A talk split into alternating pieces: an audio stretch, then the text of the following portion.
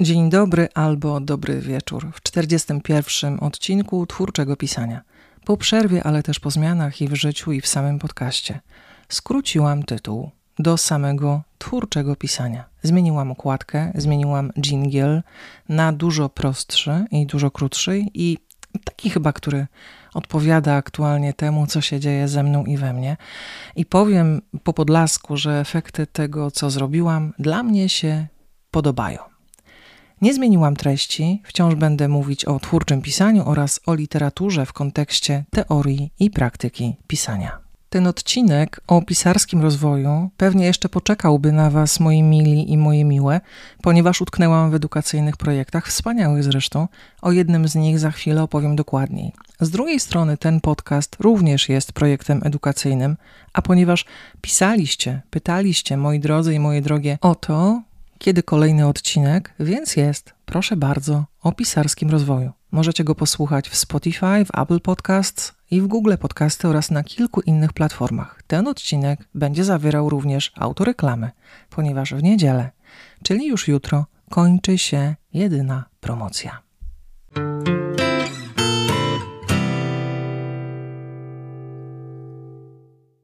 Promocja kursu o wielowymiarowych postaciach literackich. Tylko do 20 sierpnia, do godziny 23, czyli do jutra, bo dzisiaj jest 19 sierpnia 2023 roku, można ten kurs kupić 300 zł taniej. 300 zł taniej, a później nie.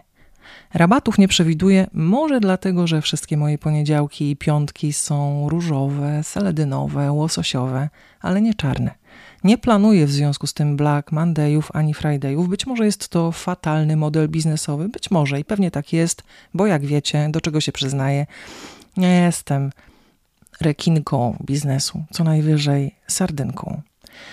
Rabaty po przedsprzedaży są jak kopniaki w miękkie brzuszki klientów i klientek. Zaznaczam, to jest tylko i wyłącznie moje zdanie, a więc klientów i klientek, którzy kupili usługę albo treści w cenie regularnej. Takich rzeczy w moim przekonaniu się nie robi ale podkreślam, to jest tylko i wyłącznie moje przekonanie. A ono wynika z doświadczenia. Sama kilka razy dostałam w miękki kliencki brzuszek. Przedsprzedaż jednak to zupełnie inna sytuacja to sytuacja waszego, moi mili i moje miłe zaufania wobec mnie. I to zaufanie premiuje z wielką radością oraz wielką obniżką, więc tylko do 20 sierpnia 2023 roku, do godziny 23. Po tym terminie kurs będzie dostępny w cenie regularnej. Mm, która pewnie wzrośnie po nowym roku. Premierę zaś kursu zaplanowałam na 30 sierpnia 2023 roku. Kurs zawiera treści do samodzielnej pracy. Praca wspólna pod moim okiem to praca na warsztatach i w klasie mistrzowskiej. A dla tych, którzy pytali i które pytały o to, czy klasa mistrzowska będzie, tak będzie. Myślę, że na przełomie września i października oczywiście 2023 roku, na przełomie września i października, rozpocznie się, a trwała będzie albo 6, albo 9 miesięcy, jeszcze zdecyduję. Mówię dokładnie o datach, ponieważ pytacie mnie często o kursy, które minęły, o mastermindy, które się skończyły, o recenzje, które robię teraz wyłącznie w ramach projektów edukacyjnych, czyli warsztatów i mastermindów. I rozumiem sytuację, ponieważ pierwszy odcinek twórczego pisania ukazał się 10 stycznia 2020 roku. Od tego czasu jednak wiele się zmieniło. Jeżeli to możliwe, zaglądajcie proszę na strony ewamadejska.pl oraz szkola.ewamadejska.pl, ponieważ tam i tylko tam znajduje się aktualna oferta. Jeżeli czegoś nie ma, to znaczy, że tego nie ma, ale nie znaczy, że nie będzie. Pozostańcie czujni. O wszystkich projektach zawsze najpierw informuję odbiorców i odbiorczynie newslettera, czyli storylettera. I to oni i one korzystają w pierwszej kolejności z rozmaitych propozycji obniżek czy też bonusów. A co w kursie o wielowymiarowych postaciach literackich?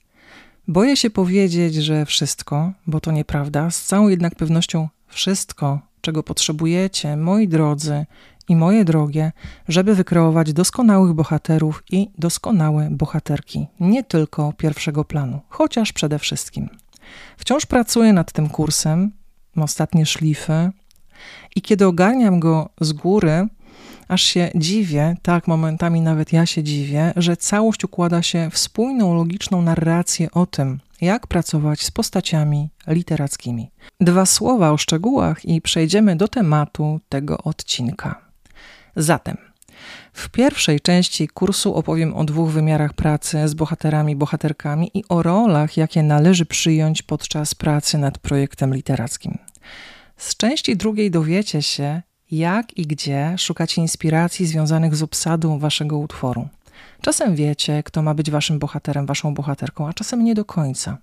A czasem w ogóle tego nie wiecie, ponieważ macie ogólny pomysł na historię, na przykład o ucieczce z więzienia. Będziecie potrzebować jednak bohaterów i bohaterek, którzy, które sprawią, że ogólny pomysł stanie się konkretną realizacją, stanie się konkretną fabułą. Pokażę Wam źródła postaci literackich, zajmę się również dokładnie protagonistą, protagonistką, pokaże, że istnieje kilka rodzajów protagonistów, protagonistek. Wybór protagonisty albo protagonistki wpływa bowiem na tak zwany łuk jego lub jej rozwoju, o którym opowiem dokładnie w części piątej.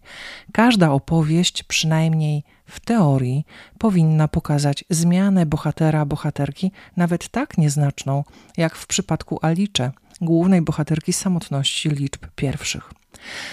W części drugiej znajdziecie również lekcję, z której dowiecie się, do czego służą, mówiąc kolokwialnie, postacie drugoplanowe. One są tłem, ale nie zawsze tłem. One są publicznością, ale nie zawsze publicznością dla gwiazdorskiej obsady pierwszoplanowej. Mogą pełnić dużo ważniejszą rolę, niż wydawało Wam się na początku. Część trzecia to część bardzo warsztatowa. Zaczniemy od celu, czyli od tego, co na powierzchni, skończymy zaś głęboko na bliznach, ranach postaci, bez których postać nie istnieje, bo jednak nie istnieje, zwłaszcza ta wielowymiarowa. Ta mniej wymiarowa albo małowymiarowa Owszem, obroni się, ale wierzę, że chcecie budować postaci w głąb. Ta część kursu jest jak podróż ze słonecznego salonu do ciemnej piwnicy. Może być trudna, zwłaszcza jeżeli wcześniej nie przyglądaliście się dokładnie swoim postaciom. Część czwarta to niezwykle przydatne narzędzia, dzięki którym skutecznie zaprezentujecie swoje postacie. Dowiecie się, jak pracować z przeszłością bohaterów, bohaterek, z ich emocjami, myślami, lecz przede wszystkim, jak skutecznie prezentować ich reakcję, ale też akcję, w jakiej uczestniczą. Każda postać od pierwszego do ostatniego zdania powinna brać udział w wydarzeniach, powiem wprost. Porusza się między akcją a reakcją. I ten taniec, znaczy taniec, powinien być taniec między akcją i reakcją. Więc jeżeli chcecie poznać kroki tego tańca, to wiadomo, zapraszam. Mm, Opowiem również w tej części, w części czwartej, o tym, jak docierać za pomocą jednego prostego pytania do sedna postaci i jednego półpytania. W części piątej detalicznie zajmę się punktami widzenia. Dowiecie się, jak wyglądają różnice między poszczególnymi perspektywami narracyjnymi na konkretnym przykładzie. I ja Wam ten przykład pokażę. Pokażę też zalety i wady poszczególnych perspektyw. Podpowiem Wam, jak wybrać najlepszy punkt widzenia. Po raz pierwszy być może usłyszycie, że narracja w drugiej osobie prawdopodobnie nie istnieje. Według mnie. W części szóstej podsumuję najważniejsze kwestie, no i podrzucę kilka wskazówek na pisarską drogę. Każdej lekcji towarzyszyć będą przykłady literackie i od czasu do czasu filmowe. I wreszcie na koniec. Jeżeli słuchacie mnie od jakiegoś czasu, wiecie, że według mnie postać literacka, zwłaszcza główna, jest kreatorką wszystkiego, co dzieje się w fabule. Jest kreatorką struktury, ma na nią bezpośredni wpływ. Bez dobrze ustawionej postaci struktura nie istnieje. Przy czym mówię tutaj głównie mm, o protagoniście, protagonistce, jak również antagoniście i antagonistce. Bez nich nie ma opowieści, struktura rozłazi się w szwach, których w ogóle nie ma. Może tylko i wyłącznie fastrygi. Dlatego postanowiłam do tego kursu dodać wykład mistrzowski o strukturze mm, trzyaktowej dzieła literackiego w kontekście budowy postaci literackiej, a konkretnie protagonisty, protagonistki oraz antagonisty, antagonistki. Ten wykład jest wartością samą w sobie. Jest również częścią większego projektu o modelach strukturalnych dzieła literackiego. Planuję duży kurs o strukturze jesienią. Uważam jednak, że wszystkie modele strukturalne, zresztą nie tylko ja tak uważam, tak czy inaczej, one cudownie ułatwiają pracę nad każdym projektem literackim, prace zwłaszcza planistyczne, prace przygotowawcze. I te wszystkie modele strukturalne wynikają z tego jednego, jedynego, podstawowego, trzyaktowego modelu, którego autorem jest, jak wiecie, Arystoteles. Od jego czasów nie zmieniło się w strukturze tak naprawdę nic. Dołączam więc ten wykład, ponieważ uważam, że pomoże Wam ruszyć z projektem literackim do przodu skutecznie i doprowadzić projekt do końca. Wyposażeni w takie narzędzia, będziecie gotowi, będziecie gotowe do tego, żeby już od tego momentu, zaraz po kursie, a może nawet w trakcie, samodzielnie kreować mniejsze albo większe teksty literackie. Dodam jeszcze, że dostęp do lekcji otrzymujecie, moi mili i moje miłe, na 12 miesięcy ale nagranie każdej lekcji i każdego modułu w formacie MP3 możecie pobrać na dowolne urządzenie i zrobić sobie kilkugodzinną playlistę, która będzie z Wami już zawsze. Taki prywatny podcast. A to wszystko, jak powiedziała moja dobra koleżanka, w cenie dwóch dobrych obiadów w knajpie. Ale tylko do 20 sierpnia 2023 roku do godziny 23. Do tego czasu trwa przedsprzedaż. A kurs, powtórzę, dla porządku będzie miał premierę 30 sierpnia 2023 roku. Szczegóły w linku dołączonym do tego odcinka.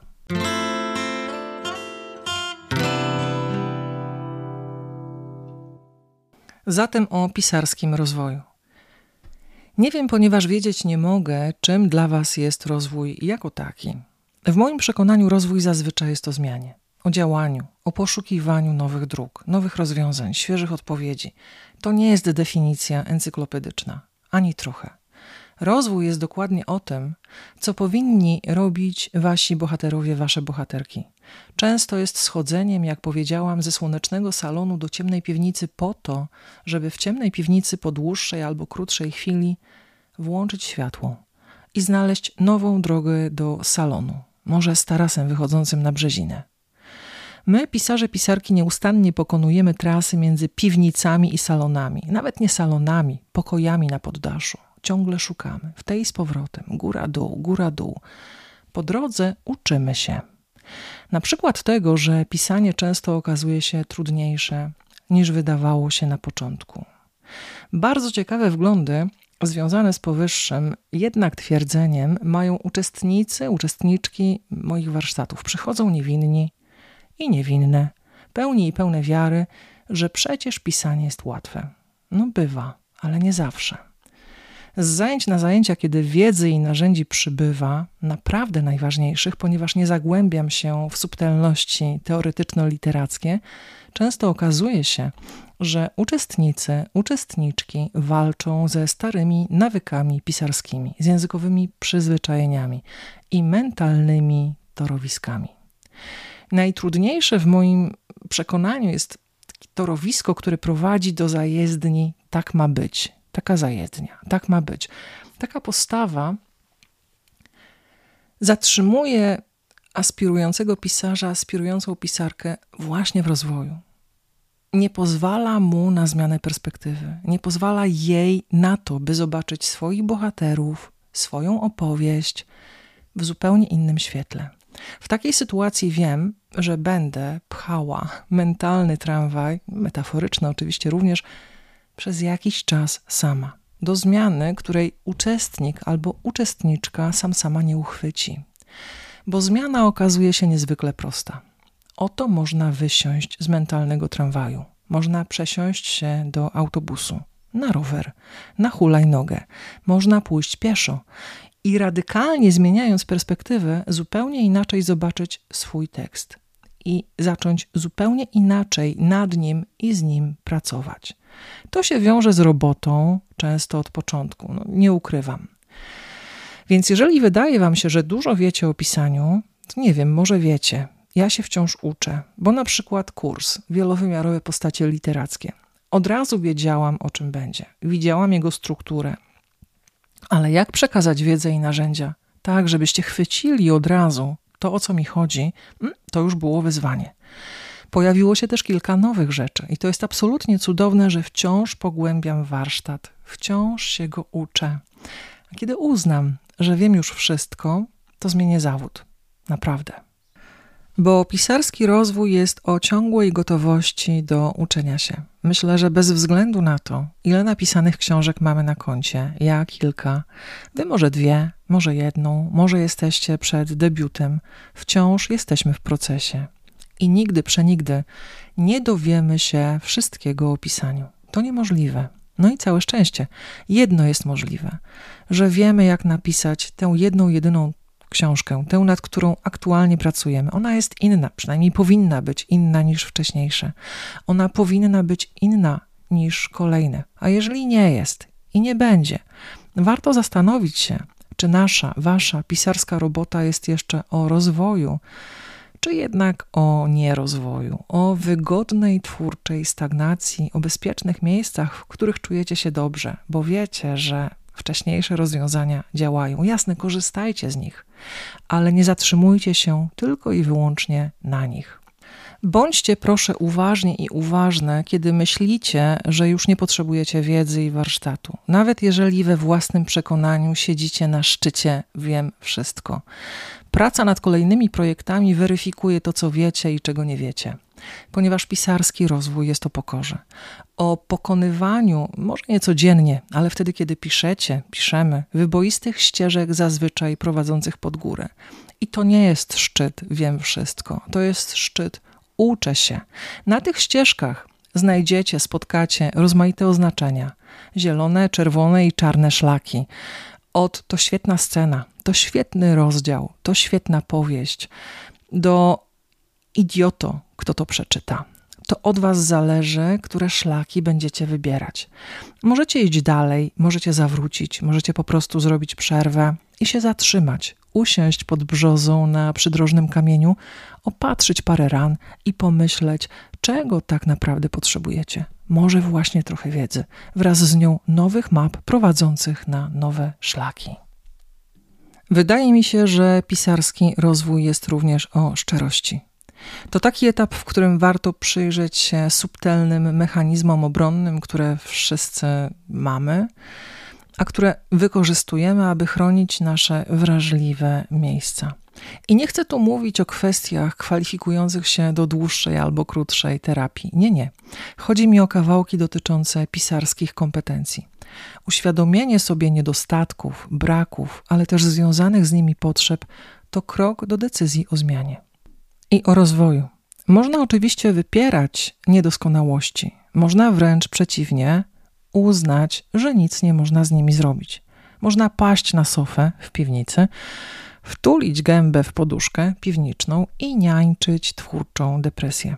Byłam w tych miejscach, wy pewnie też, przynajmniej część z was. Niefajne są te miejsca. A z drugiej strony sporo dają. Siedzenie na cuchnącej sofie usprawiedliwia. Nic nie musicie. Nikt niczego od was nie chce. Kiwacie się w przód i w tył i przeżywacie w samotności. Wspaniale. To zupełnie oczywiste, że będziecie się czuć od czasu do czasu jak najgorsi pisarze i najgorsze pisarki na świecie, a może w związku z tym nawet jak ludzie, ponieważ paskudne myśli szybko zatruwają pozostałe poziomy życia oraz istnienia. Bardzo niewielu z Was, niewiele z Was uniknie ataków paniki, depresji czy lżejszej wersji lęków, na zmianę ze wzlotami. Pewnie, bo latać też będziecie. Orson Scott Card w podręczniku How to Write Science Fiction and Fantasy ogarnia sprawę konkretnie, bo pisze: Pisarze wierzą jednocześnie w dwie rzeczy. Po pierwsze, w to, że historia, nad którą pracują, jest najlepsza, jaką kiedykolwiek ktokolwiek napisał. Po drugie, w to, że historia, nad którą pracują, to stek bzdur. Zgadzacie się? Właśnie.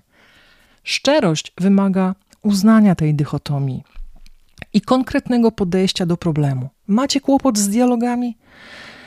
z opisami, z bohaterami, ze strukturą do roboty. Większość odpowiedzi na najważniejsze pytania znajdziecie w internecie, na warsztatach, na kursach, nie tylko moich, naprawdę. No i w podręcznikach. Ale bądźcie, go, bądźcie gotowi, gotowe na rozczarowania. No, bo skoro szczerze, to szczerze. Niech będzie szczerze, skoro już przy szczerości jesteśmy. I muszę to powiedzieć. Co powiem? Na żadnym kursie, w żadnym podręczniku nie znajdziecie zawsze działającego przepisu na bestseller. Jednego, jedynego, złotej reguły, złotej formuły. Co znajdziecie?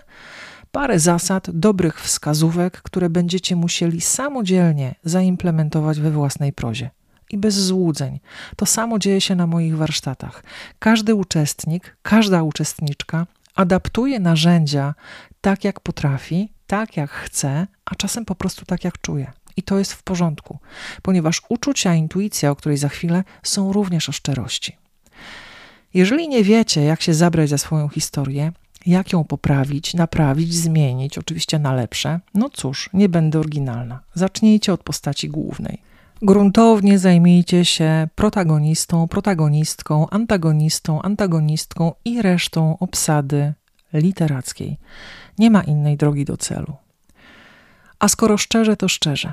Nigdy nie napiszecie historii idealnej. Historia dla wszystkich nie istnieje. Przestańcie nawet próbować. Przestańcie siebie unieszczęśliwiać. A teraz kilka słów o intuicji, ponieważ ona również jest częścią waszego rozwoju. Nie wiem, gdzie mieszka wasza intuicja, ale moja, przepraszam za szczerość, gdzieś w żołądku i w jelitach. Zanim głowa zrozumie, zanim do głowy dotrze, ciało już wie, że coś jest nie tak w życiu, ale też w pisaniu. Sądzę, że intuicja nigdy nas nie okłamuje.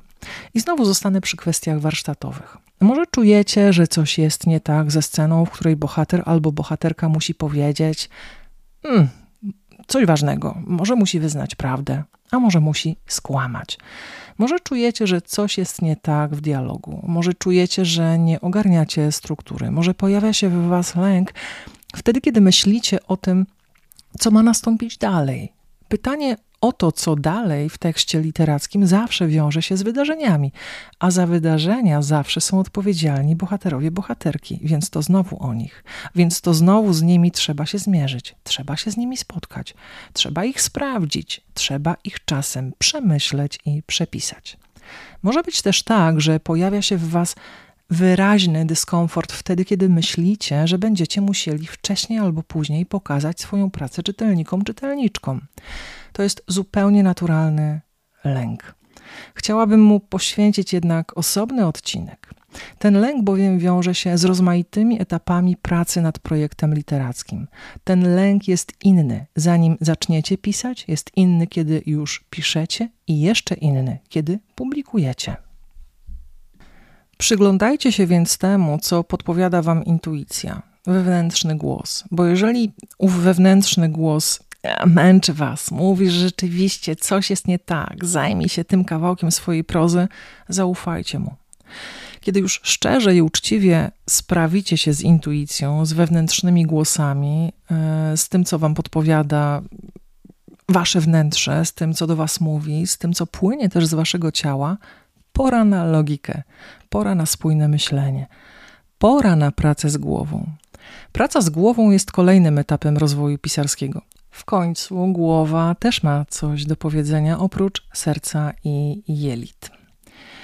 Zacznijcie pracę z głową, czy też w głowie od dwóch pytań: dlaczego oraz co by było gdyby. Pierwsze pytanie, dlaczego bada motywację postaci, których być może wasza postać, ale wy również możecie sobie nie uświadamiać. Dlaczego jest jak maszyneria, która przez suchą ziemię przebija się do miejsca, w którym bije źródło?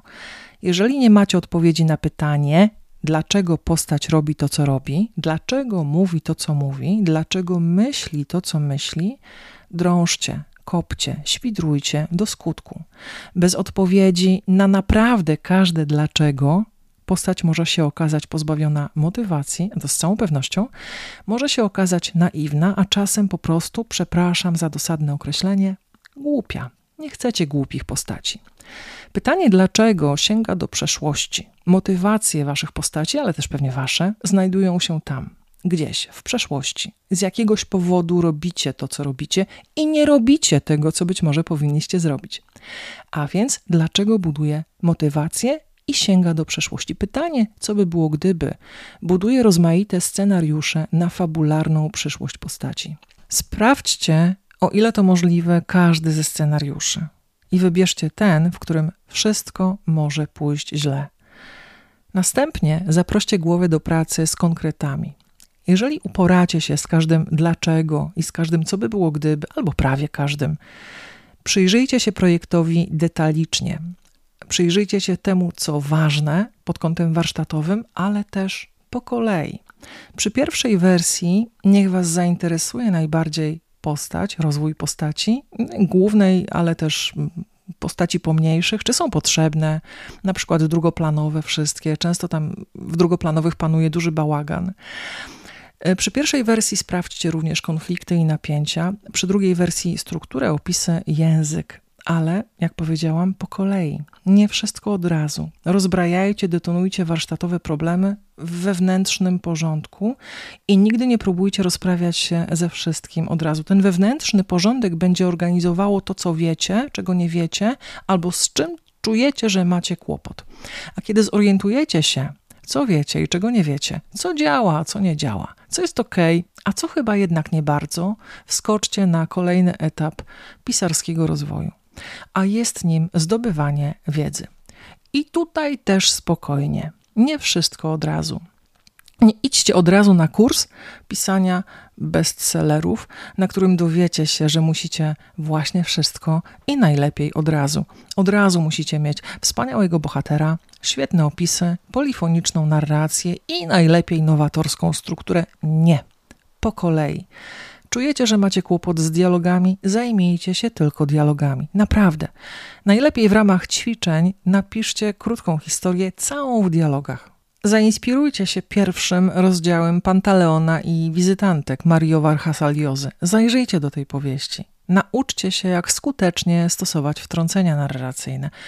One są sekretną siłą każdego dialogu. Macie kłopot ze strukturą? Raz, dwa, kupcie nie wiadomo już które wydanie podręcznika pod tytułem Jak napisać scenariusz filmowy.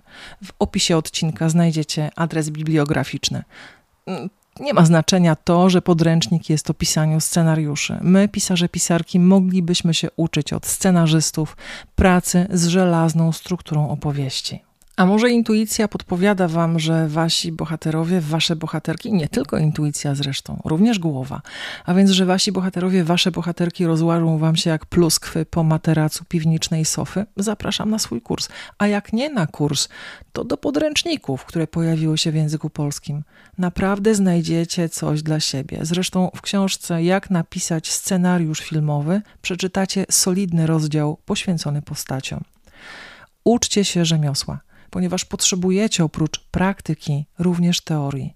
Teoria pozwoli Wam uporządkować Wasze pisanie, wszystko co o nim wiecie i czego nie wiecie.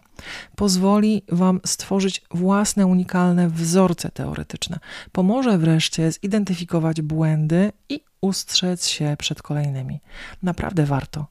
I czytajcie. Literaturę czytajcie ale krytycznie. Podglądajcie warsztat dobrych pisarzy, dobrych pisarek. Kto to jest dobry pisarz, dobra pisarka, nie wiem. Ja mam kilka typów, ale to nawet nie chodzi o nazwiska, raczej o konkretne tytuły, ponieważ ten sam autor, ta sama autorka może pisać bardzo nierówno, jak mój ukochany Lars Sabie Christensen.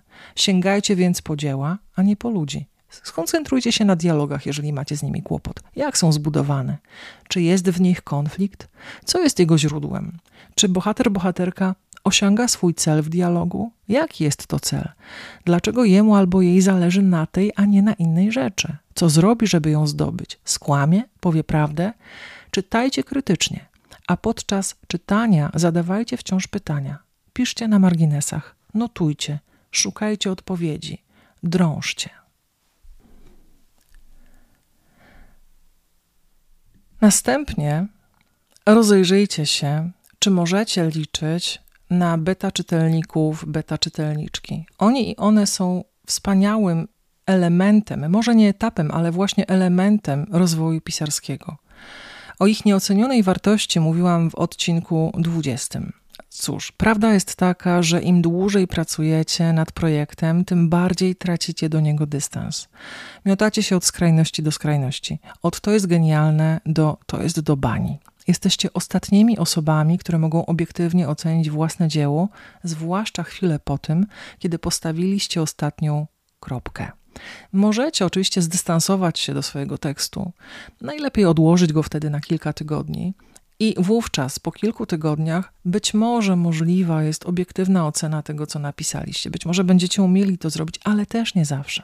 Przywiązanie do rozmaitych rozwiązań fabularnych, do postaci, do ich charakteru może okazać się silniejsze. Tam, gdzie włączają się emocje, często wyłącza się głowa. Dlatego zaufajcie głowom beta czytelników, beta czytelniczych. Śmiało zaprezentujcie im swój tekst, ale uwaga, tylko wtedy, kiedy jest gotowy. Pokazywanie fragmentów, podczas tak zwanego procesu pisarskiego, moim zdaniem, mija się z celem. Grozi to taką sytuacją, w której będziecie pisać pod beta czytelników, beta y, czytelniczki. Potrzebujecie wolności. Nie potrzebujecie informacji zwrotnych wciąż. Potrzebujecie konkretów, ale dopiero wtedy, kiedy skończycie pracę nad powieścią albo zbiorem opowiadań. Beta czytelnicy i beta czytelniczki praca z nimi, czy też współpraca z nimi ma jeszcze jedną nieocenioną wartość. Ich informacje zwrotne, ich uwagi przygotowują Was na kontakt z publicznością, z czytelnikami, czytelniczkami, którzy niekoniecznie Was znają, a raczej nie znają. Bo co z resztą odbiorców i odbiorczyń? Co z rzeszą nieznajomych? Powiem wprost. Pisanie jest dla odważnych. Jeżeli więc macie odwagę napisać pierwsze zdanie, pierwszy rozdział, pierwszą powieść, znajdźcie odwagę, żeby udźwignąć krytykę. Odporność na krytykę jest ostatnim etapem rozwoju pisarskiego, prawdopodobnie najdoskonalszym. Zamiast obrony wybierzcie jednak pokorę. Już o niej mówiłam. Chociaż ta obrona wydaje się dużo bardziej naturalna. Defensywna postawa odbierze wam jednak możliwość spokojnego wglądu. A co jeżeli w kiepskiej recenzji znajdziecie ziarno prawdy? A co jeżeli warto zająć się ziarnem prawdy i wyhodować z niego dużo lepszy tekst? Może kolejny. Zła opinia zawsze boli, ale to tylko opinia. Literatura to dziedzina sztuki a nie równanie matematyczne. Czytelnicy, czytelniczki mogą czytać literaturę jak chcą. Równie dowolnie mogą ją interpretować, mogą się mylić, mogą błądzić, mogą wreszcie pisać głupie recenzje w internecie. Mogą. Naprawdę. No i co z tym zrobić? Mm, no nic. Zaakceptujcie, że odrzucenie jest naturalną częścią pracy pisarzy, pisarek. Jest nieuniknione, a nawet przewidywalne. Wasze książki będą czytali ludzie, którzy nie rozpoznają podtekstów. Wiecie, fantastycznie głębokich momentów, na których wam zależało, aby odczytać je właściwie. No, może nie odczytają ich właściwie, może nie rozczytają aluzji, a może podteksty i aluzje znajdą tam, gdzie ich w ogóle nie ma, w waszym przekonaniu. I to normalne. Wdech, wydech i klawiatura w dłoń. Trzeba pisać dalej. I w rewersie, bo wejście na twórczą ścieżkę Zen działa w obie strony. Kiedy będą was ganić, zachowajcie spokój, ale kiedy będą was chwalić, również. I w pierwszym i w drugim przypadku będziecie mieć do czynienia wyłącznie ze słowami. Na słowach obcych ludzi chcecie budować poczucie pisarskiej wartości? Bez przesady. Podsumowując, ścieżka pisarskiego rozwoju, tak jak ja ją pojmuję, składać się może z kilku etapów. Jeżeli chcecie, przyjrzyjcie się im dokładnie. Po pierwsze, szczerze uznajcie warsztatowe niedoskonałości. Po drugie, sprawdźcie, co w ich kwestiach podpowiada Wam intuicja. Powtórzę, ciało wie lepiej. Ciało jest szybsze niż głowa. Po trzecie, skonfrontujcie podpowiedzi intuicji wewnętrznego głosu, który będzie Was męczył, dręczył, będzie Was molestował wręcz, mówił, coś jest tutaj nie tak, więc sprawdźcie, co on Wam gada z tym, co ma do powiedzenia logiczny umysł. Po czwarte, zajmijcie się konkretnie warsztatem. Uczcie się, rozwijajcie swoje zdolności również w tym kontekście teoretycznym. Po piąte, zaufajcie beta czytelnikom, beta czytelniczkom, przepraszam. Mogą się okazać waszym wielkim wsparciem. Ale filtrujcie informacje zwrotne. Najpierw przez intuicję, dokładnie to, o czym mówiłam wcześniej, a później przez głowę. Pamiętajcie, że to wy i tylko wy ponosicie odpowiedzialność za swoje dzieło. I to wasze i tylko wasze decyzje mają znaczenie. W całości możecie odrzucić uwagi beta czytelników, beta czytelniczek. To wasza sprawa i wasza odpowiedzialność. I wreszcie uodpornijcie się na krytykę, ale też na pochwały. Uodpornijcie się na słowa płynące z zewnątrz. Nie budujcie na nich pisarskiej tożsamości. Znam dużo lepsze sposoby, ale o nich przy innej okazji. Na koniec, no a jakże, przypomnę o kursie o wielowymiarowych postaciach literackich, tylko do niedzieli, do 23, nie, nie do 23, do 20 sierpnia do godziny 23 w cenie dwóch obiadów w warszawskiej knajpie. Później będzie tylko drożej. A szczegóły powtórzę w linku w opisie odcinka. Tymczasem do widzenia, do usłyszenia, dobranoc.